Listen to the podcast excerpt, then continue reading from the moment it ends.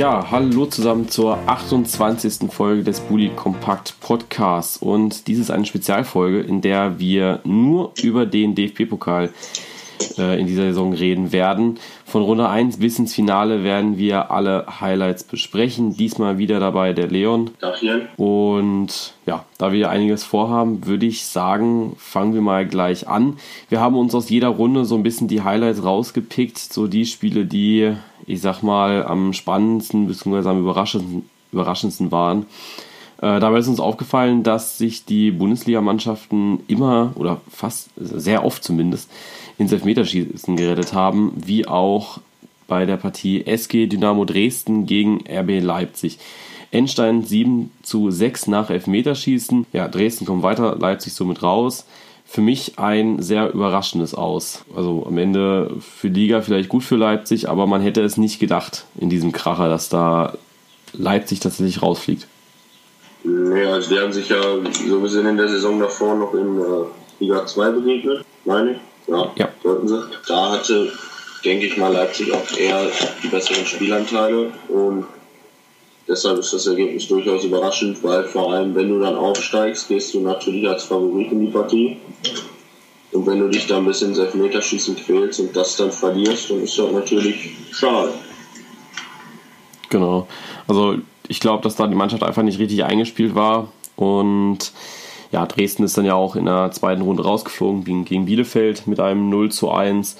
Und am Ende ein sehr überraschendes Aus des ersten Bundesligisten in dieser Runde 1.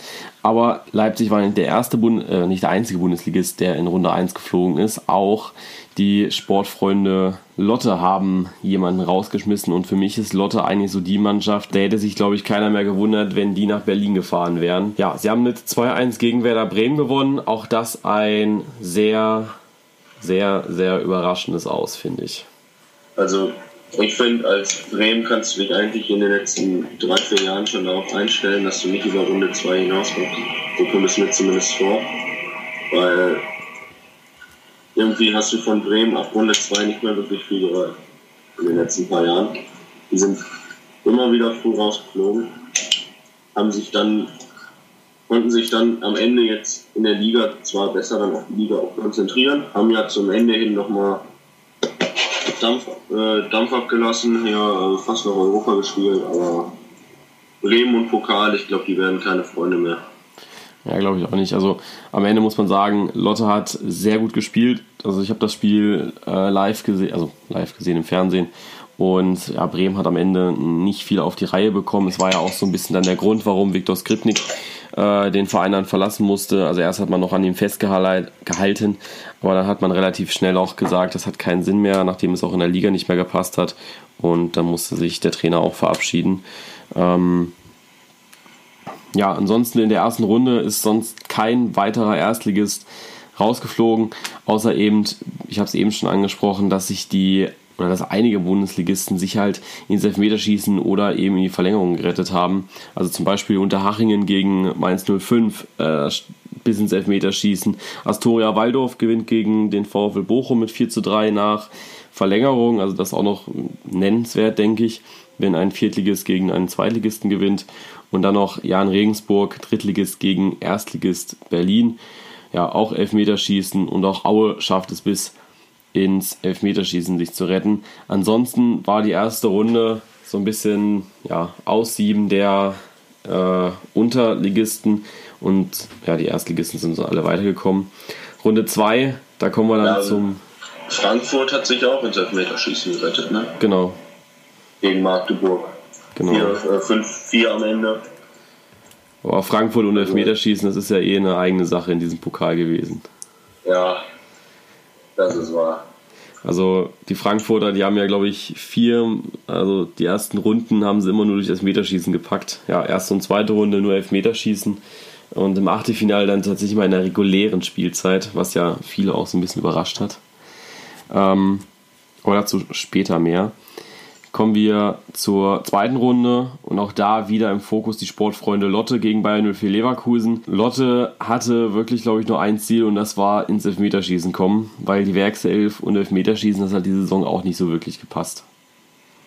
Nee, also wenn du mit Lotte in der Verlängerung stehst. Ich glaube, die lagen dann sogar noch mal hinten. Genau. 2-1. Und äh, dann den Ausgleich schießt, dann wünschst du dir nur noch ins Elfmeterschießen zu kommen und dann weißt du auch von deiner Einstellung aus her, äh, du gewinnst das Ding jetzt. Also du weißt direkt im Hinterkopf, du bist jetzt mental stärker. Leverkusen hatte da, die waren schon teilweise in der Kabine und haben sich gedacht, ja, jetzt haben wir uns hier durchgezittert. Aber was Lotte dieses Jahr im Pokal angestellt hat, war echt äh, eine überragende Leistung. Also hätte keiner mitgerechnet. Genau, also Lotte kam zweimal zurück.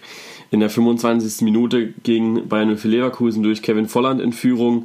Roberto Hilbert neutralisierte das dann mit einem Eigentor kurz nach der Halbzeitpause in der 47. Minute. Dann kam nichts mehr in der äh, regulären Spielzeit und es ging in die Verlängerung. Dort traf dann auch wieder früh Kevin Volland in der 95. Minute und Lotte bewies nochmal Moral. Und da war Freiberger in der 105. Minute plus 1 Nachspielzeit der Torschütze. Und ins Elfmeterschießen ging es dann und da verschoss dann Baumgartlinger den entscheidenden Elfmeter und Tankulic war der Held von Lotte und brachte sie in die nächste Runde, also ins Achtelfinale, wo es dann gegen 1860 München ging. Da kommen wir dann aber gleich noch zu. Dann wieder Astoria Waldorf gegen den SV Darmstadt 98 und auch hier Viertligist gegen Erstligist. Und auch wenn Darmstadt eine sehr schwierige Saison, hatte, eigentlich ein machbares Spiel, finde ich. Das auf alle Fälle. Also du musst halt bedenken, auch da wieder Erstligist gegen Vierte. Viertligist, Viertligist. Ja. Und du gehst halt wieder als Favorit in die Partie und die, diese Position musst du dann auch irgendwie bestätigen. Wenn du gegen Zweitligateams spielst, okay, kannst du sagen, ja, wir waren letztes Jahr auch noch oder vor zwei Jahren auch noch in der zweiten Liga. Das ist jetzt nicht so der wirkliche Unterschied, aber vierte Liga ist halt schon ein bisschen Abstand zum Oberhaus und dann ist es natürlich umso überraschender, wenn du da verlierst. Genau, also da sind die Darmstadt ja dann mit 2-1 rausgeflogen. Äh, auch hier nicht der einzige Erstligist, der geflogen ist oder auch überraschend geflogen ist. Mainz 05 äh, wurde von Kräuter Fürth rausgeschmissen mit einem 2 1 und der SC Freiburg auch hier nach Elfmeterschießen gegen den SV Sandhausen rausgeflogen mit 6 zu 7. Ähm, es kam dann in Runde 2 dann auch schon zu den ersten Spielen untereinander, also in der, unter der ersten Liga. Da haben wir einmal Eintracht Frankfurt gegen den FC Ingolstadt, wo dann eben Radetzky nochmal seine Elfer-Qualitäten wie auch gegen Magdeburg auspacken konnte. Das ging 4 zu 1 nach Elfmeterschießen aus und dann, ich glaube, so ein äh, ja, sehr schönes Spiel für jeden Köln-Fan. Äh, erster, FC, erster FC Köln gegen TSG Hoffenheim. Äh, ich sage jetzt nur kurz die ja, Highlights des Spiels und dann kannst du nochmal deine Erinnerungen dazu sagen. 1-1 äh, von Risse, ein Traumtor aus 35, Me 35 Metern durch einen indirekten Freistoß. Also Matthias Lehmann äh, stipst das Ding nur an und dann packt Risse den Hammer aus und in der, ja, in der Verlängerung trifft er nochmal Anthony Modest zum 2-1 und am endgültigen Endstand. Äh, ja, jetzt sagst du, ich glaube, das ja, war ein du, besonderes Spiel. Wenn du gegen Hoffenheim spielst, weißt du nie, gegen was für ein Team du spielst, weil die können jederzeit durch äh, individuelle äh, Spielstärke noch irgendwas reißen, hat man jetzt zum Beispiel im Rückspiel gesehen. Du führst bis zur 92. Hm, oder so mit 1-0 und dann kriegst du den Ausgleich, war natürlich bitter. Und wenn du dann äh, so siehst, oh, jetzt steht 1-1 und geht in die Verlängerung und du weißt eigentlich innerlich, ja, die können das schaffen. Denkst aber auch gleichzeitig, ja, toll, das ist Hoffenheim. Die können dir jederzeit irgendwie einen reindrücken. Ja. Und da hast du erstmal Angst. Genau, vor allem, wenn du, vor allem, wenn du so äh, Spieler in der Mannschaft hast, die jetzt nicht so wirklich äh, die enorme Stärke, sage ich mal, haben, um auch noch eine Verlängerung zu gehen. Kommt es jetzt auf Alter oder auf Erfahrung an, sage ich mal. Wenn du so einen ja. Lehmann hast, der rennt keine 120 Minuten mehr mit seinen jetzt 34 Jahren. Genau, ja, der, der ist nach 80 platt. Ja. Und das ist, äh, da geht einem teilweise schon die Pumpe. Das muss man so sagen. Am Ende hat Modest das Tor noch gemacht und es ging gut aus für Köln. Es war ja auch in einer Phase, wo die TSG Hoffenheim tatsächlich noch kein äh, Ligaspiel verloren hat. Also alles gewonnen oder unentschieden. Da hat man, glaube ich, noch mal noch mehr Respekt für, ja, gegen der Hoffenheimer. Am Ende ging es sehr gut aus für Köln. Die andere Erstliga, oder die erste, die andere Partie zwischen Erstligisten war dann der FC Bayern München gegen den FC Augsburg. Für mich eigentlich eine klare Partie. Äh, 3-1 ging es am Ende auch, aus. Und ich glaube, es war auch gerechtfertigt, weil ja, Augsburg kann da einfach nicht viel gegensetzen, wenn es dann eben schon in Runde 2 gegen die Bayern geht. Ja, das ist richtig. Was, was ich noch in der zweiten Runde ähm, bemerkenswert finde, ist, dass äh, sich Union Berlin gegen Dortmund ja. ins Elfmeterschießen rettet. Mit genau. 1-1 und dann einfach mit 3-0 untergeht. Weil wenn du dich schon gegen Erstligisten so weit durchsetzt, solltest du mindest, mindestens ein paar Elfmeter verwandeln dann auch ja. und nicht dreimal verschießen. Ja, ich glaube, es ist dann eben auch die, ich sag mal, der Spielort. Spielst im Signal Iduna Park, spielst dann, ich glaube, sogar auf die gelbe Wand haben sie geschossen. Das ist dann halt schon sehr beeindruckend für Spieler und ja, Union Berlin. Äh, vielleicht haben sie da auch nicht so gedacht, dass sie bis ins Elfmeterschießen kommen. Und da geben Spieler vielleicht auch mal die Bammel. Ja, schon klar, aber trotzdem. Hätte, mehr erwartet. Ein, weil man hätte einen Elfmeter verwandeln müssen und dann wäre er vielleicht anders ausgegangen. Ja. Ich glaube auch Roman Bürki hat an den Abend sehr gut gehalten. Also der hat, äh, ich glaube, die Dinge auch so ein bisschen rausgefischt und ich glaube, ein Schuss war, der war mittig und Bürki war schon auf dem Weg in die Ecke und hat dann auch den Fuß hingehalten, dass der den abprallt. Ich glaube, das war noch ein äh, Elfmeter von ihm. Ja, also am Ende äh, ist Dortmund eine Runde weitergekommen durch ein souveränes Elfmeterschießen. Ja, souverän kann man nichts gegen sagen. Es ist halt nur schade für Union Berlin. Genau. Kommen wir zum Achtelfinale und ja, auch hier starten wir wieder mit den Sportfreunde Lotte. Ähm, die München ja, also es stand am Ende 2 zu 0 für die Sportfreunde und auch alles in der regulären Spielzeit. Die Münchner machten den Platz dafür so ein bisschen verantwortlich. Am Ende zur Spielweise können wir jetzt nicht viel zu sagen, weil am Ende ist 1860 München halt auch nicht die Mannschaft gewesen dieses Jahr, die irgendwas reißen hätte können und Lotte war einfach beflügelt von den letzten Pokalrunden und auch in der Liga lief es zu dem Zeitpunkt noch sehr gut. Ähm, da ist jetzt, stellt sich mir natürlich die Frage, sollte man bei solchen kleinen Mannschaften und wenn man natürlich sieht, was das für ein Stadion ist, das ist halt ein sehr kleines Stadion, ein sehr ländliches Stadion und ob man den Mannschaften da wirklich nahelegen sollte, auch bei passender Stadionkapazität in andere Stadien auszuweichen. Wir hatten es dann ja auch im Viertelfinale dann sind sie auf Borussia Dortmund getroffen und da ging es dann halt auch nicht zu spielen bei zu starken Regen. Wie ist da deine Meinung? Also ich finde, wenn du, du hast ja mit den Fans so eine Art kleine Gemeinschaft und wenn du diese kleine Gemeinschaft in deinem eigenen Stadion ausleben kannst, wenn der DFB nichts dagegen sagt, wenn die nicht sagen, jo, jetzt kommt ein größerer Gegner, weicht bitte aus, dann solltest du das auch tun. Ja. Weil die Fans kennen das Stadion, die Spieler kennen das Stadion und die Gegner sollen natürlich dieses, dieses Auswärtsfeeling auch spüren. Wenn du als Heimmannschaft trotzdem auswärts spielst, fühlst du dich nicht wohl, weil du möchtest halt dieses Feeling wirklich haben, dass du zu Hause spielst. Demnach würde ich, wenn ich jetzt bei Lotte spielen würde, definitiv mit Druck darauf setzen, immer auch in Lotte spielen zu wollen und zu dürfen ja. und zu können. Und nicht irgendwo anders. Also ich denke, am Ende muss man sagen, also gerade DFB-Pokal ist halt prestigeträchtig. Äh, prestigeträchtig. Ähm, das bringt ja auch nochmal viel Geld ein. Also ich glaube, Lotte hat äh, nur mit dem Erreichen des Achtelfinals schon den Jahresumsatz eingespielt, den sie äh, als Muss eigentlich haben müssen mit Viertelfinale, dann auch noch gegen Dortmund und dann auch noch, ich sag mal, zweimal äh, den Verkauf zu haben, weil Offenbach oder Offenburg, wo sie dann am Ende gespielt haben, ist ja nochmal ein Stückchen größer wie das Lotte Stadion, sprich, sie haben dann nochmal mehr Karten verkaufen können. Ähm, glaube ich, dass es einfach für so kleine Mannschaften natürlich ein riesen Verkaufsschlager ist.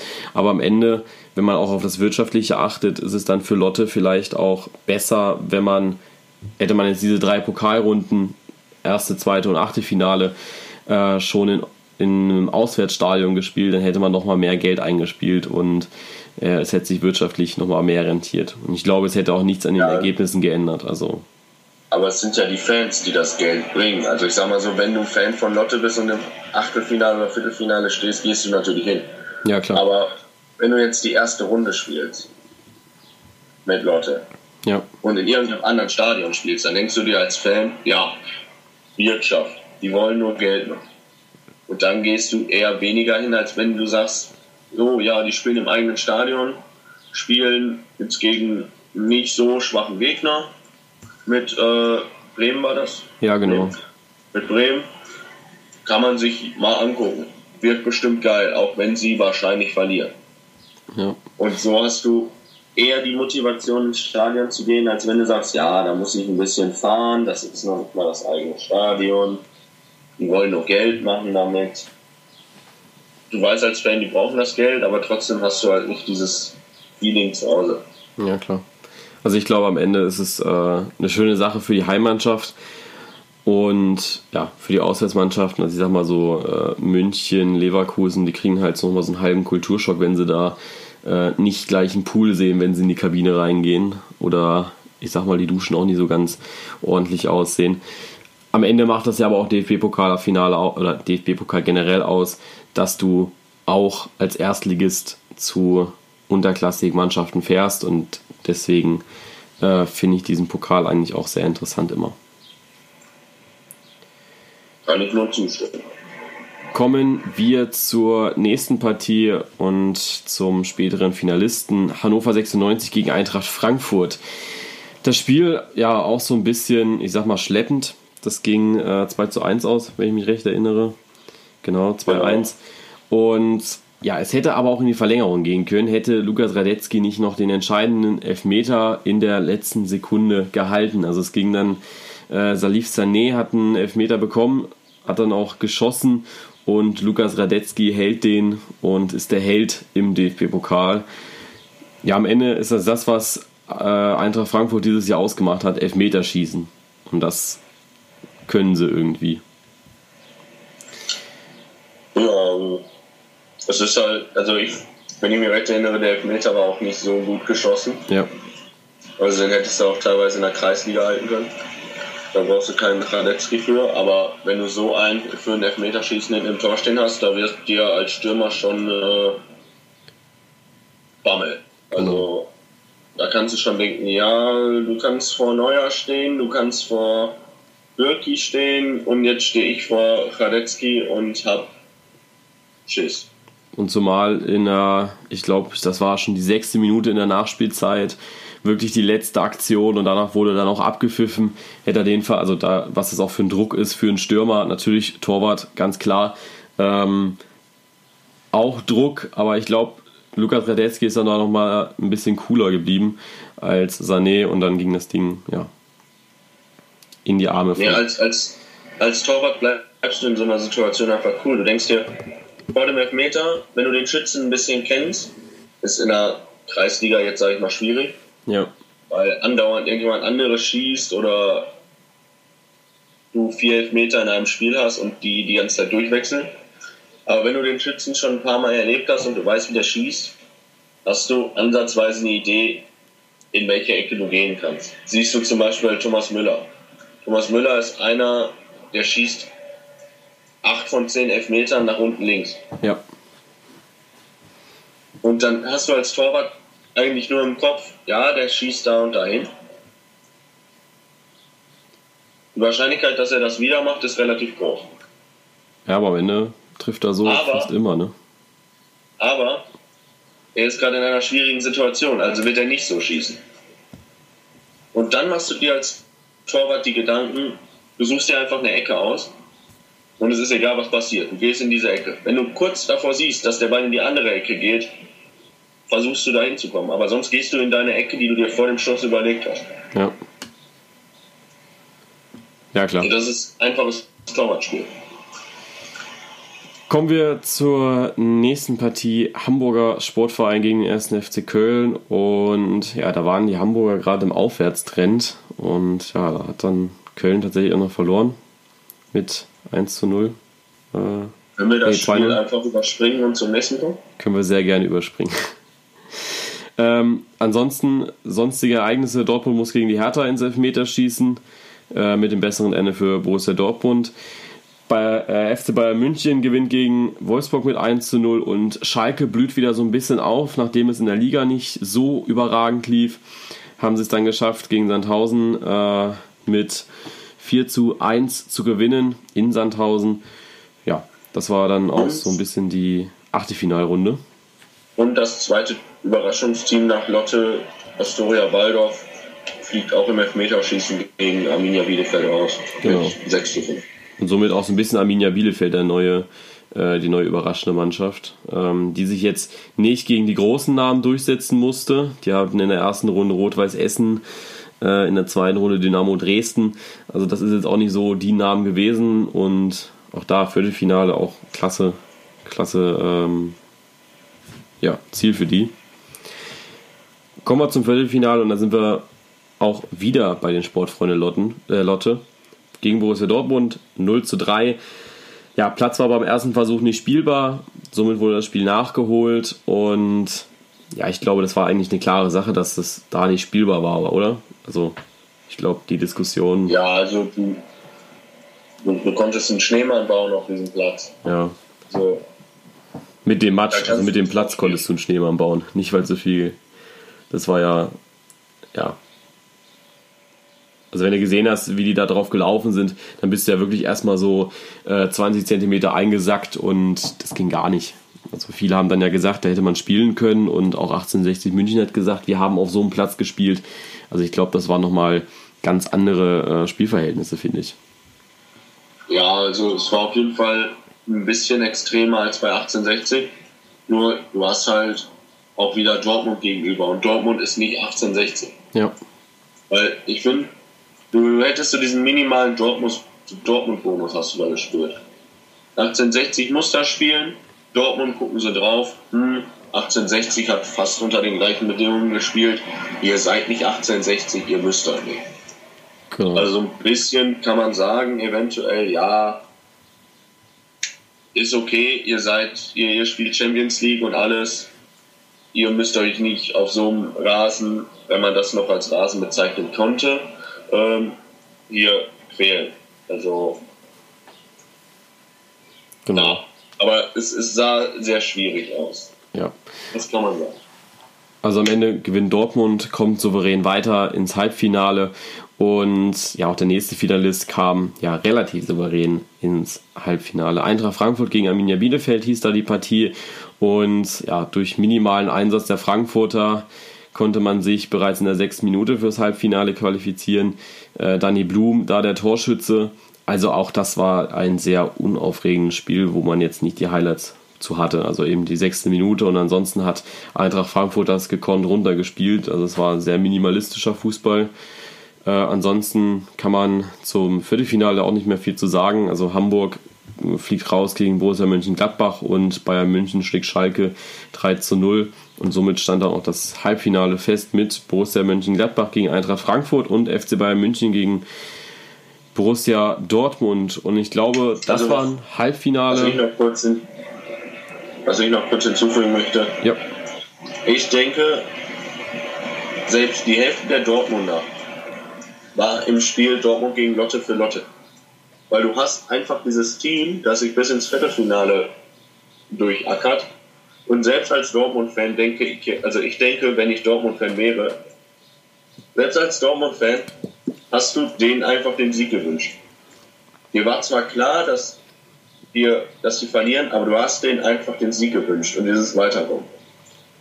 Also ich glaube, der Sympathiebonus war einfach da. Also so eine kleinen Mannschaften haben ja eh immer mehr Sympathie als, ich sage jetzt mal, wenn da Bayern München oder so auf dem Platz steht oder wenn es tatsächlich so eine ansehnliche Partie ist wie Bayern gegen Dortmund als neutraler Zuschauer bist du natürlich total drauf. Aber äh, hast dann halt auch nicht so deinen Favoriten. Klar, du weißt, dass Bayern eigentlich technisch stärker ist als Dortmund, aber ähm, so dieser Sympathiebonus fällt da halt manchmal ein bisschen weg und das hast du bei so einer Partie, wo dann halt eben ein Viert äh, Drittligist wie Lotte sich bis ins Viertelfinale durchspielt und dann natürlich auf Borussia Dortmund trifft. Äh, ja. Besser wäre es gewesen, hätte Lotte auf äh, Bielefeld getroffen, dann wären sie vielleicht sogar bis ins Halbfinale gekommen. Das wäre natürlich der absolute Traum gewesen. Wenn sie dann noch gegen Frankfurt oder Gladbach gespielt hätten, nee, wer hätte dann. Moment, jetzt muss ich jetzt einmal. Jetzt bin ich total. Dann hätte ja Dortmund gegen Frankfurt gespielt. Mhm. Dann wäre Dortmund wahrscheinlich weitergekommen. Dann hätten sie wahrscheinlich gegen Gladbach gespielt, wenn es gut gelaufen wäre. Und dann hätten sie vielleicht sogar eventuell irgendwie die Chance aufs Finale gehabt. Genau. Und dann wäre totale Eskalation in Lotte gewesen. Ja, ich glaube dann, äh, ja, dann, äh, ich weiß nicht, vor wie vielen Jahren das jetzt war, aber da stand der MSV Duisburg, Zweitligist damals, gegen den FC Schalke im Finale des DFB-Pokals. Und 2008, 2000, nee, 2007 so ungefähr um den Dreh ja. das gewesen. Also es war, ist schon ein bisschen her. Ähm, und da musste auch dazu sagen, also da war schon Eskalation in Duisburg und dann wurden die mit, ich glaube, 6-0 abgefertigt von Schalke. Und das hätte Lotte dann halt auch nochmal gedroht. Aber am Ende ist halt dieses Feeling, was da halt äh, die hätten wahrscheinlich diesen Block gar nicht voll bekommen fürs äh, Olympiastadion, musste halt auch dazu sagen, mit den Fans. Aber ich glaube, dann wäre da ganz. Dann, dann wäre egal gewesen. Wäre das ganze Ort da gewesen. Ja. Gut.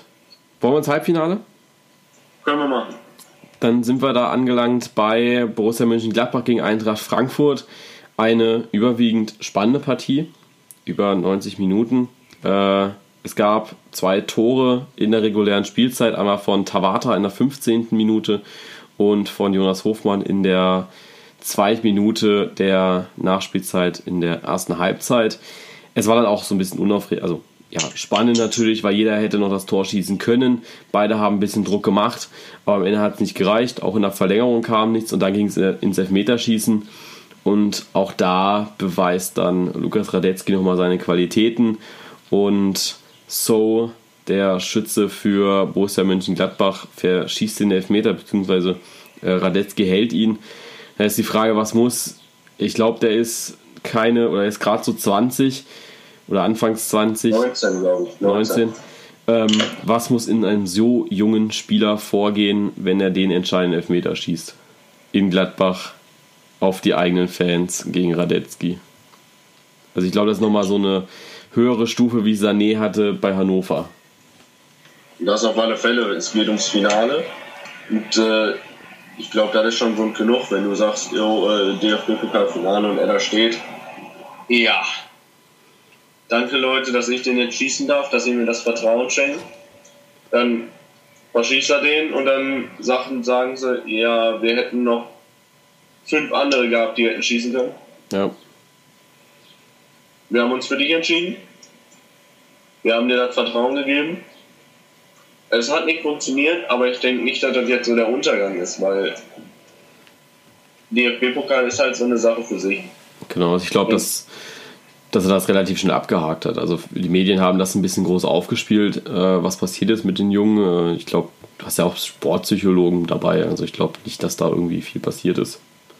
Also ich habe seitdem, glaube ich, nichts mehr von ihm gehört. Ja.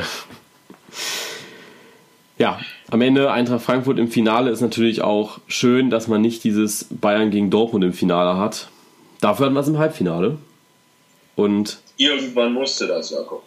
Also ich glaube, ähm, entweder, also es gibt ja immer so diese zwei Arten, entweder schalten sie sich gegenseitig selbst aus und das bessere Ende für alle wäre, wenn Dortmund früh äh, gewinnt, also gewinnt gegen Bayern, dann hat man nochmal die Chance im Finale anzutreten. Äh, ansonsten gewinnt Bayern und Bayern gewinnt das Ding auch. Also hätte, es wäre jetzt nicht anders ausgegangen, wenn Bayern gegen Frankfurt im Finale gestanden hätte. Ähm, es wäre vielleicht deutlicher geworden, kann man nur dazu sagen, glaube ich. Ähm, Im Halbfinale eine super Partie, wie ich finde. Ich glaube, das hätte man an Dramatik nicht überbieten können. Gerade zum Spielablauf. Erst dreht der FC Bayern das Spiel nach einem einzelnen Rückstand von Marco Reus. Es folgt der Doppelpack von der Innenverteidigung. Javi Martinez trifft in der 28. Minute und Mats Hummels in der 41. Dann kam mal lange nichts und dann kam Aubameyang. Und wenn Aubameyang auf den Platz kommt, dann läuft das irgendwie und wenn dann noch Aubameyang mit Dembele auf dem Platz ist, ist für mich das Traumduo dieser Saison eigentlich. Die äh, treffen dann in der 69. und 74. Minute Erst Aubameyang, dann Dembele. Ähm, für mich das Traumduo dieser Saison und auch dieser Pokalrunde. Ja, ja, denke ich auch so. Also du kannst wirklich sagen, die waren mit das beste Duo. Hätte sich Embolo vielleicht nicht verletzt, hätte ich vielleicht so gesagt Burgstaller und Embolo, je nachdem wie die harmoniert hätten. Ja. Aber Aubameyang und Dembele ist, kann man schon mitarbeiten. Also wenn ich Trainer von Dortmund wäre, ich würde mich freuen, die auf dem Platz, also die in meinem Team zu haben und auf den Platz stellen zu dürfen. Ich auch. Es sind zwei absolute Top-Spieler, finde ich. Ähm, Dembele hat sich super gemacht, dafür, dass den, ich sag mal, weniger auf dem Zettel hatten vorher. Äh, ich weiß jetzt nicht, für wie viel Geld er kam für Dortmund, äh, zu Dortmund, aber ich glaube, es war schon eine beachtliche Summe, wo sich dann viele gedacht haben, muss die denn gezahlt werden für den jungen Mann? Ähm, am Ende muss man sagen, er hat deutlich mehr eingebracht, wie sie wahrscheinlich für ihn gezahlt haben. Also Pokal äh, weiterkommen, das ist schon ja, überragend. Damit Halbfinale würde ich sagen, abgehakt. Kann man auch nicht mehr viel zu sagen. Eine überragende Partie am Ende und äh, es läuft einfach bei beiden Teams. Das ist auf alle Fälle. Ähm, wir sind bei, oder im Finale, was gestern Abend war, also gerade für euch, wir nehmen gerade sonntags auf. Ähm, ja, gestern Abend Finale. Leon, du hast nicht gesehen. Ähm, ich kann dir sagen, du hast einen sehr schönen Schlagabtausch verpasst, auf jeden Fall. Ja, das dachte ich mir sogar. Ich musste leider arbeiten bis Viertel nach neun, war erst um zehn zu Hause. Ich habe nur mitbekommen, wie am Ende Weidenfeller war es, glaube ich, den Pokal in der Luft hatte und habe mir dann gedacht, jo, Dortmund hat gewonnen. War eigentlich zu erwarten. Ja. Jetzt schalte ich wieder um. Genau, also am Ende können wir dazu sagen, es war, oder kann ich dazu sagen, es war eine schöne Partie, wo die Dortmunder früh in Führung gegangen sind. Dann war es ja ein bisschen schleppend. Dortmund hat dann auch gedacht, okay, jetzt haben wir es und wir müssen jetzt nicht mehr viel äh, machen. Ja, dann äh, hat das Ante Rebic relativ schnell äh, ja, äh, revidiert und hat gesagt, okay, jetzt mache ich das Ding rein. Hat dann das 1-1 geschossen und später dann Aubameyang beim Elfmeter äh, das Tor gemacht. Das entscheidende Tor sehr lässig. Vielen war das ein bisschen zulässig. Also er hat den Ball halb hoch in die Mitte reingechippt. Äh, ja, für mich ein bisschen äh, überraschend, dass er es so gemacht hat. Ich hätte es ihm nicht zugetraut, aber er hat dann nochmal wirklich Mut bewiesen. Radetzky springt natürlich früh in die Ecke und ja, das war es dann auch. Der Verlauf der Partie war immer so ein bisschen, mal hat Dortmund eine Schwächephase gehabt, wo du dann gedacht hast, okay, jetzt macht äh, Frankfurt das Siegtor. Dann hatte Dortmund eine überragende Druckphase, wo sie super gespielt haben, super aufs Tor gelaufen sind und das war eben auch der Zeitpunkt, wo sie einen Elfmeter kassiert haben. Ähm, ja, am Ende äh, ein verdienter Pokalsieg, wie ich finde. Und ich glaube, mit allen Umständen, der jetzt so war, oder die jetzt so waren in den äh, letzten Wochen bei Borussia Dortmund, äh, für mich verdient.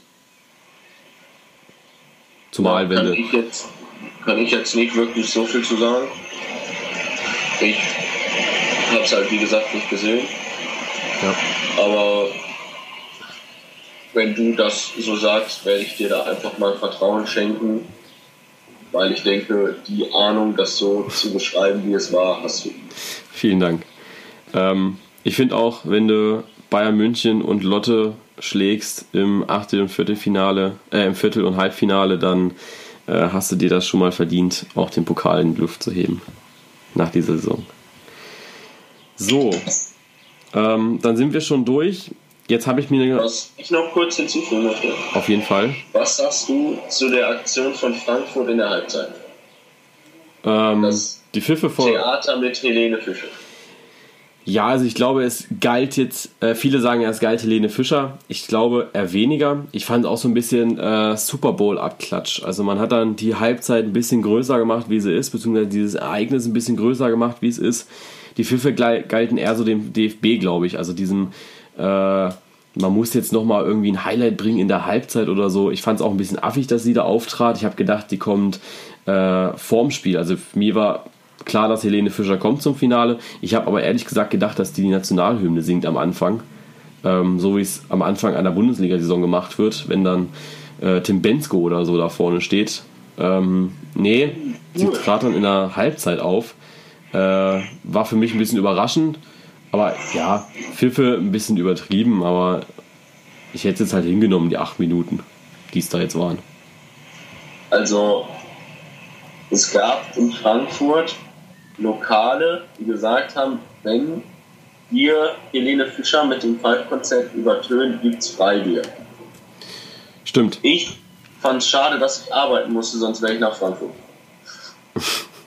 Ja, ich glaube, möchte ich dazu nur noch sagen. ich glaub, die waren ja sogar lauter. Also ich glaube, die, ähm, Die haben äh, bestätigt, dass die bei der ARD den ähm, Ton, also den Stadionton runterregeln mussten, ja, damit Helene Fischer im äh, Fernsehen zu hören sei. genau. War. Also am Ende, ich finde es, äh, ja, ein bisschen übertrieben auch. Also ich hätte es hingenommen einfach. Klar, ich bin da, um Fußball zu sehen. Ich will äh, meine Mannschaft sehen. Und, aber gut, die Frankfurter gelten jetzt auch nicht als die friedlichsten der Welt, ja. Also ist okay, Da gibt es Schlimmere. Ja. Da gibt es Schlimmere. Auf jeden Fall. Ähm, jetzt noch so ein kleiner Ausblick. Ich habe mir eben vor der Folge, bevor ähm, wir hier drüber gesprochen haben, noch einmal so die Termine fürs nächste Jahr rausgeschrieben gehabt. Also, weil viele mich auch gefragt haben bei Instagram, wann ist denn die Pokalauslosung für die nächste erste Runde und so weiter. Ähm, die Auslosung zur ersten Runde findet am 11. Juni 2017 statt. Das müsste ein Sonntag sein weil in der ARD ab jetzt immer sonntags die Auslosungen stattfinden, also immer sonntags 18 Uhr. Das heißt, wir brauchen nicht mehr lange wach bleiben, abends nach einem langen Pokalabend. Es wird jetzt immer um 18 Uhr sonntags in der ARD die Auslosung geben. geben. Es werden wieder 64 Teams teilnehmen und die erste Runde ist am 11. bis 14. August und das Finale am 19. Mai. Also ich glaube, die Zwischenrunden, die kann man sich immer so denken. Das ist dann Ende Oktober die zweite Runde, Ende Dezember das achte Finale, Anfang äh, Februar ist das vierte Finale und dann eben Mitte April das Halbfinale. Ja, das so viel zu den Daten nochmal fürs nächste Jahr. Wenn ihr euch die rausschreiben wollt, äh, ich schreibe die euch gern nochmal in die äh, Show Notes. Und ansonsten würde ich sagen, äh, verabschieden Was ich noch sagen möchte, ist, es sind noch 82 Tage, 5 Stunden, 22 Minuten bis zum nächsten Bundesligaspiel. Halleluja. Hoffentlich, also auf jeden Fall, eins können wir sagen, die erste Partie der Bundesliga findet mit dem FC Bayern München statt. Ich hoffe, wir haben jetzt keinen gespoilert.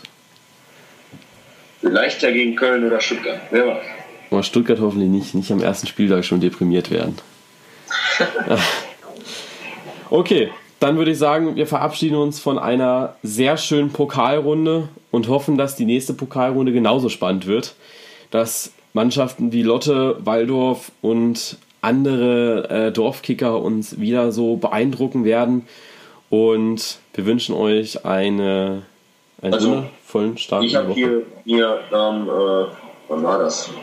Letzten, am Donnerstag, die, äh, äh, die Finalrunde der Amateure ein bisschen angeguckt und da waren schon teilweise Teams dabei, die die zweite Runde haben will. Auf jeden Fall. Also der, das äh, für mich prägendste äh, Spiel war zwischen den Stuttgarter Kickers und mir fällt der Name gerade nicht ein. Die Mannschaft hat die Stuttgarter Kickers auf jeden Fall ordentlich äh, runtergehauen und ich gucke gerade einmal, das war der Ach, Witten, das, das Wittenberg 3-1 hier von, äh, Sportfreunde Ja. Dorf Merkingen. genau. Genau, das fand ich äh, sehr, sehr schön. Hat mich sehr gefreut. Ich finde auch schön, dass Nöttingen wieder dabei ist. Da muss ich ein bisschen weniger fahren. Ich hoffe, dass die einen ordentlichen Pokalgegner bekommen. Ähm, weil die spielen auf jeden Fall in Karlsruhe wahrscheinlich wieder. Ja. Also ich glaube, äh, da sind noch mal so ein paar Mannschaften dabei, die die zweite Runde packen, so wie du es gerade gesagt hast. Dann waren ja auch zwei Spiele dabei, wo es eigentlich egal war, wer gewinnt. Hier ähm, Duisburg gegen Essen zum Beispiel. Duisburg als Drittligameister klar im DFB-Pokal vertreten, deshalb Rot-Weiß Essen auch. Ja. Und ich meine, bei Trier war das auch so, aber bin mir nicht ganz sicher. Es gab auf jeden Fall noch ein zweites Spiel, wo das auch der Fall war. Äh, ich glaube, das war der äh, Schleswig-Holstein, SV Eichede gegen Holstein-Kiel. glaube ich. Ja, genau, genau. Weil Kiel ist ja mit aufgestiegen, deswegen sind ja auch sicher im DFB-Pokal dabei und Eichede, äh, ja. Da fällt dann übrigens jetzt auch der zweite äh, Platz weg, den sie eigentlich haben. Also Schleswig-Holstein hätte einen zweiten Platz eigentlich noch bekommen als Bundesland oder als Verband für den DFB-Pokal. Den haben sie jetzt nicht bekommen, weil eben Kiel schon sicher dabei war. Ja.